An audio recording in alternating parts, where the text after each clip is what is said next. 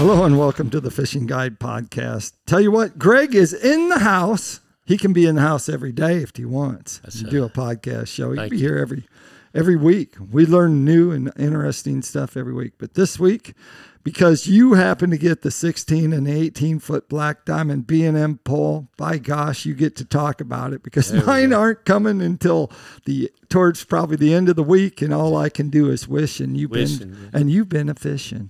Hmm So I've even actually used them. yeah, tell us tell us about it. You're you're on their pro staff. Well, as far as the 18 footer, I've had an 18 uh, It's a and black- a 16 uh, proto before they even right. put them on the market. So this is the Black uh, Widow the Black- model. Yeah, the Yeah. Black Widow. Um, uh, the 16 is now became my all-time favorite. Uh, The fourteen the fourteen foot Black 14, Diamond B and uh, M pole last was year, if you'd asked me uh, what Right. I, what we're going to use today, we're using 14 footers. Um, Wow. and it's a good rod. Don't get me wrong. It's Right. uh, the uh, 14 Diamond series. Uh huh. And um, so anyway, uh, it's it's a great rod, but the 16 is just so well balanced, and uh, Right. the tip on it is is uh, it's got very good backbone. It's got more backbone than the 14, Right. uh, even the 18, and but it's it's not a broomstick that what some Right. people call some of the other companies Uh huh. and and and what I like about it so much too is uh, with my hands and stuff, whether it's arthritis getting old or what, Right. it I have a tendency of when I set the hook, of my hand wants to open and I lose control of my rod. But with the 16, it's not bad. The handle's long enough. You Right. can lay against your arm real well on hook set. You don't have to jerk much. It's just it's long enough out there. You just lift it, and it. I mean, the fish is got, and it it's uh, got real good backbone to lifting them in and that sort of thing. It doesn't do a lot of the the bouncing around because of the the rod tip being limber Uh huh. and that sort of thing. And it's just an excellent, excellent rod. Now the 18 footer has a, a, a counterweight balance Uh-huh. on the end of it too. So the of sixteen doesn't, but the eighteen does. 16 doesn't, but the 18 does. Does it? Uh-huh. Both of them have the same uh, reel handle. Yes, yes. They're both corked, cork, Cork, handles uh-huh. and uh, long on the ends. Is it a carbon fiber handle? Yes, sir. Grip on the reel Mhm. section of that, Yes, which is super smooth. yes. So It's really a sweet rod, and the sensitivity of it is just. I mean, we caught fish this last weekend. Uh, for most part, they were hitting it pretty good, but we had some that was just you know breathing on it, right. and then for a, for a sixteen foot rod, and you just barely feel that little bit of a change. It's it's pretty amazing. Pretty Let's- amazing. Let's talk about fishing with the long rod because a lot of people out there maybe have fished with a 12 foot and maybe they've Yeah. fished once or twice with maybe a 14 foot, but now you've, you've stretched out into that Exactly. 16, 18 foot. Well, you know, and two, and you know, some people too is you know what you're saying on the 16 and the 14, and of course a lot of that's going to depend on the type of fishing you're doing. Right. Most of the people that's got these long poles are doing the sniping, right. uh, not but not always. Uh, a lot of people that are fishing vertical fishing, brush piles and pole timber. right. Uh, another thing that people doesn't think about on those poles is, let's just say you're fishing, we're fishing brush piles today, right. and you're fishing with a 14 footer, and I had a 12. right. Well, you're in the front of the boat. You got the live scope. You, you we know where the brush pile is, but you're able to reach it. I can't Right. because I only got a 12 foot and you got a 14. Plus, I'm standing right. two foot So- kind of behind and off to the side of you. right. So you can take, if you are fishing a 14 foot and that's your preference, you can take, the other person can take a 16 footer and be right up there with you. Right. And you know, that's one good thing. As Isn't that really as- well, confusing? I love it when you, when you look over and you think, "Why is my jig moving? Why is my jig moving?" and it's not your jig; it's actually the other Some guy's jig. jig. You're like, "Oh, I'm going to get a bite. I'm going to get a bite." Mhm. and then the other guy catches the fish, and you're like, oh, that Yeah. was his. So, but uh, 18 foot, no 16 foot, it's really a good, comfortable rod. Uh, the only thing that, um, um, like if you got two of you in the live scope and then you're chasing a Roman fish, well, Peyton and I were fishing last week, okay, and he started out with the 14 foot, and I was started out with the 16, and right? and uh, I just fell in love with it immediately, and and so finally he gets his 18 out, and you're talking about seeing the two jigs, so Right. you got two guys that's just eager to catch that that fish, you know, first. Who's going to get him first? And uh, so we determined real quick that with two of us having 16 foot long rods, Right. only one of us is going to get the fish because the rod tips are touching each other or Right. crossing, and it it was uh, quite uh, quite a circus every time. I wish I'd been videoing that. That'd yeah, been you, interesting. should have had your drone on there. Yeah, So, I would just yeah. fly over. And I'd be like, I have to fly my drone. I'm like doing a calculation 18, you're six foot. So now I'm flying at at least minimal flight is 24 foot. you go. Plus your boat's too. So now I'm at 26 feet up. Now I need to fly about 36, 36. 40 feet up in front of you so that you don't whack my No, whack, you whack a my drone. So. But the 16 foot, it's it's like I said, it's a very well balanced. Um, I use baitcaster reels on Okay. on mine.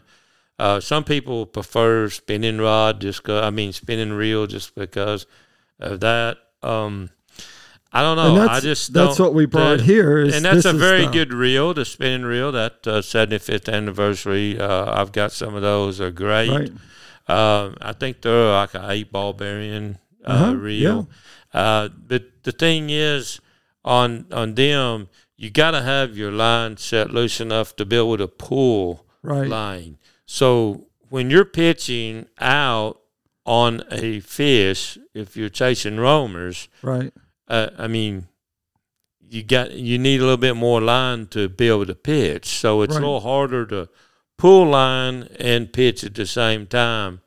And you sure that can't. It's really hard to try to open the bail and Yeah. do it because you just can't respond quick enough to close the bail. You have to have So- three three hands. So I exactly. So I use the uh, Thumb bar. thumb bar bait Uh-huh. casting reel. It doesn't have. I mean, it can be a cheap one. Uh, you don't have. I mean, you're not really. It's not like you got to have a seven to one ratio. Right. Five. Well, I guess if you had a higher speed one and you was catching up some slack real quick on with a fish to retrieve a fish, it could be handy. You just lift your rod up. It's 16, 16 foot up. of it's already up. so with that being said, I use the thumb bar. Uh, in other words, if I'm fishing 16 foot, I've got Right. 16 foot of line out already, and I keep the line in my hand, Right. and so I can take and and pull it, hit the thumb bar. I automatically hit the thumb bar, just I mean, whether I need it or not, and I pitch out, and I can get more line if I need it. Pull, uh, and I have the only worst part about the bait caster is if that dude hits it and you haven't tripped your Thumb bar. Yeah. thumb Put in bar gear. yet, you could have some Yeah. serious nest. So, but I'm I I very rarely trip it until I hook a fish. Uh, I uh, I just hold my thumb against On the. I'm just programmed to hold my thumb down against the spool, and set the hook, and then catch up. You know, catch the slack out of it if I need to.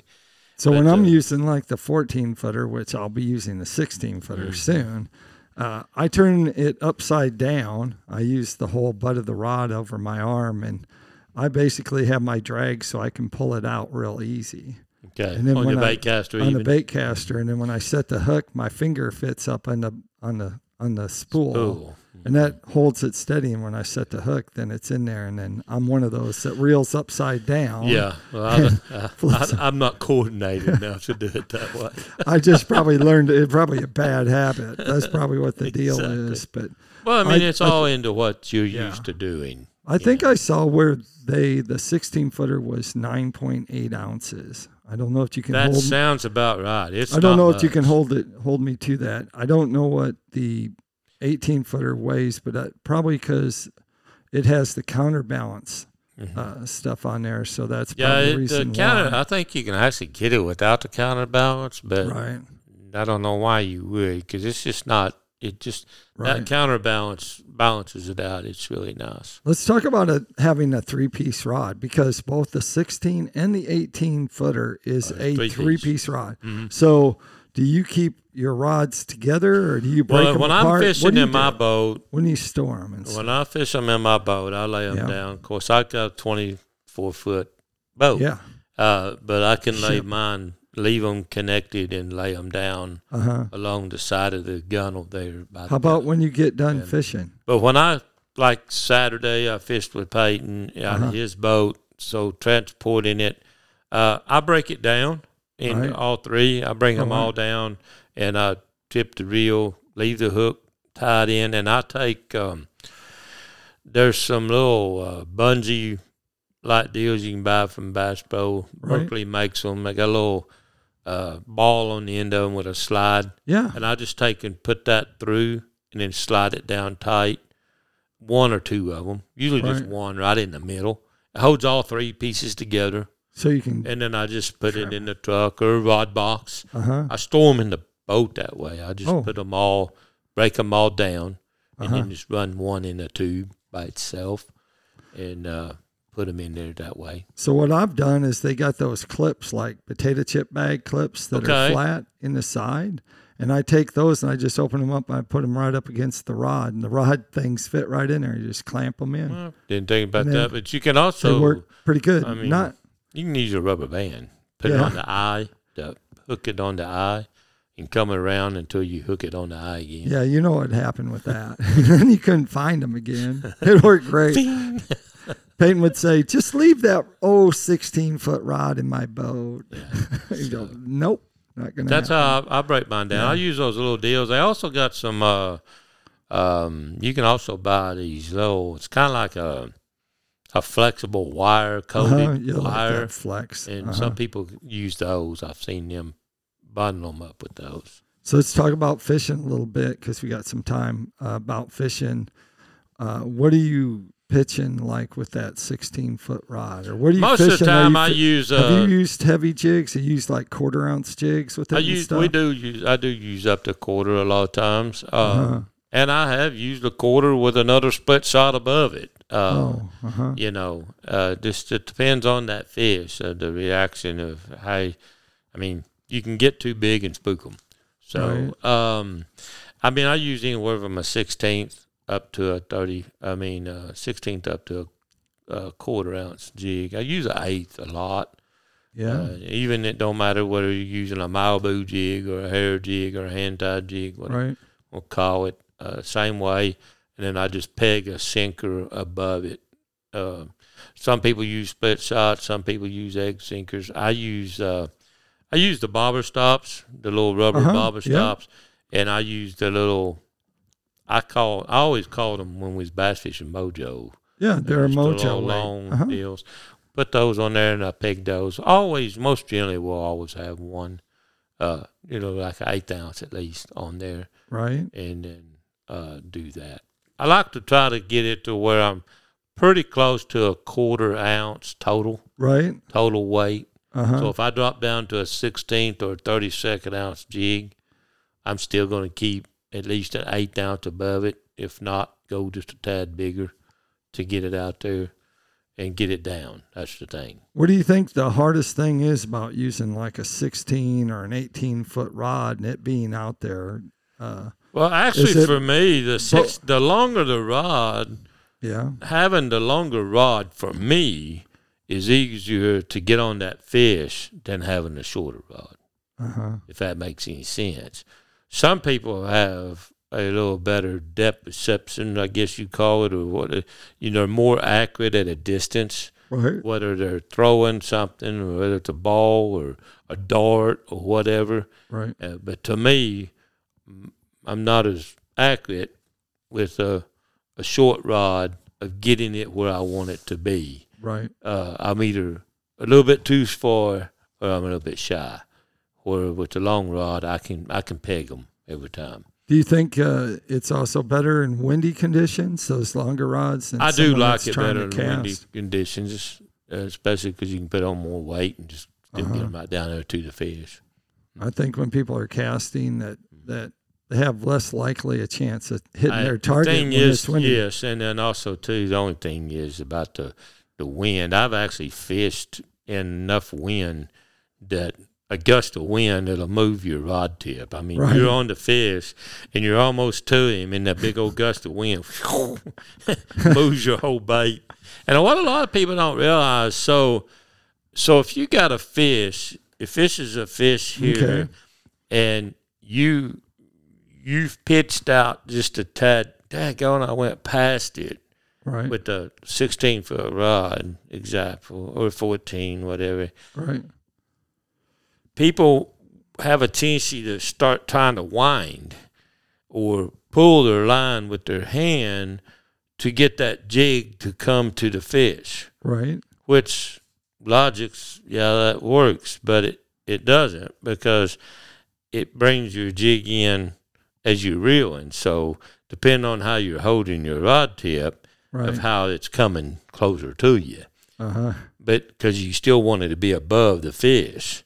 Right. So, what a lot of people don't realize, is you take that long rod and you just pick up on the rod and then drop it down. You you can lift that rod from nine o'clock just to ten o'clock, and you'll bring that bait to you two Right. feet, and then just drop your rod tip back. You're out on top of him.